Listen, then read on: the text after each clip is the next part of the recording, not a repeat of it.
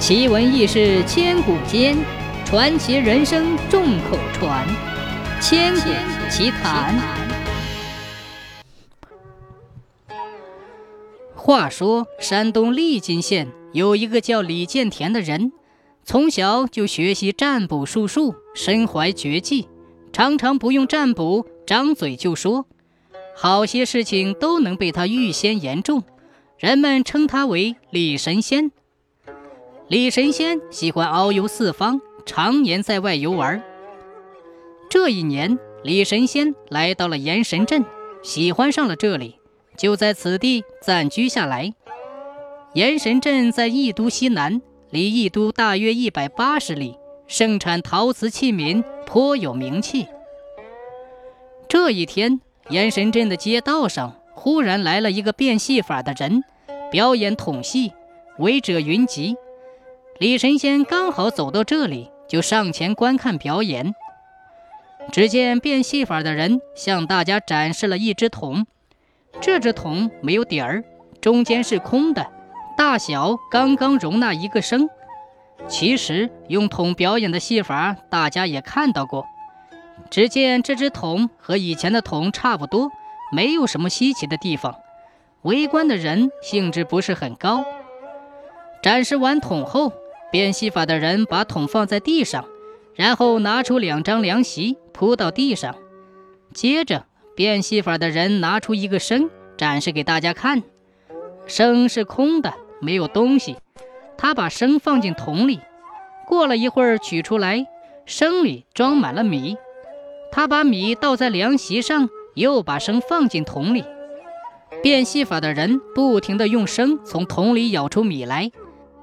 不一会儿，两张凉席上都堆得满满的，人们报以热烈的掌声。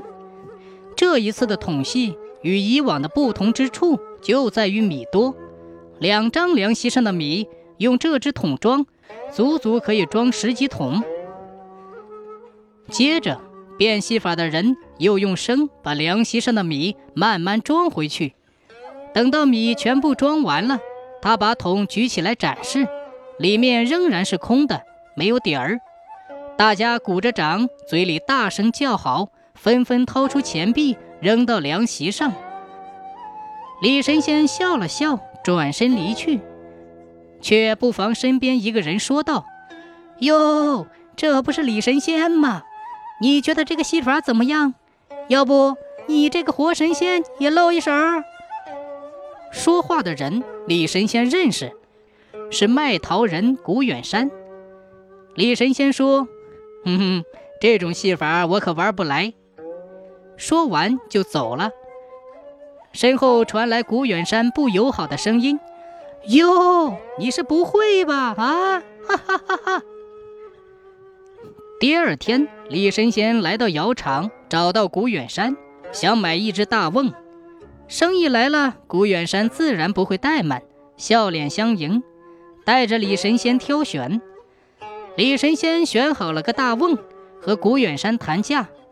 李神仙出了价，古远山不愿意卖。古远山喊出的价，李神仙不想买。结果价格谈不拢，两人不欢而散。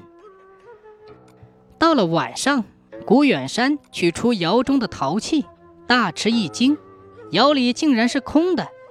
明明里面还有六十多个大瓮没有出窑。都到哪里去了呢？真是见鬼了！这么多大瓮是偷也偷不走的呀。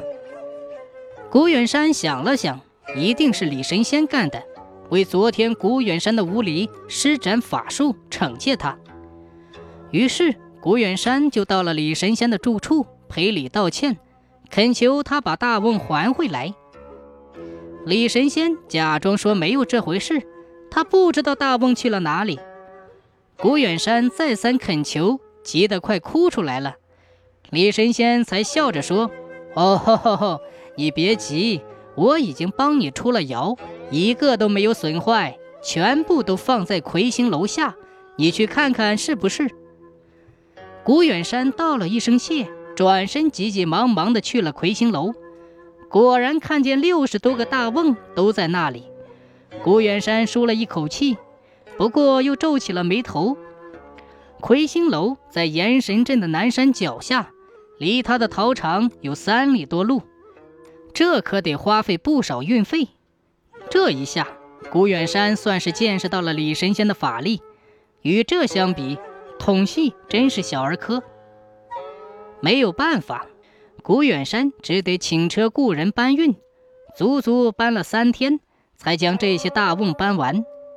搬完大瓮之后，古远山拎着酒去感谢李神仙，却发现李神仙早已退了房，到别处游玩去了。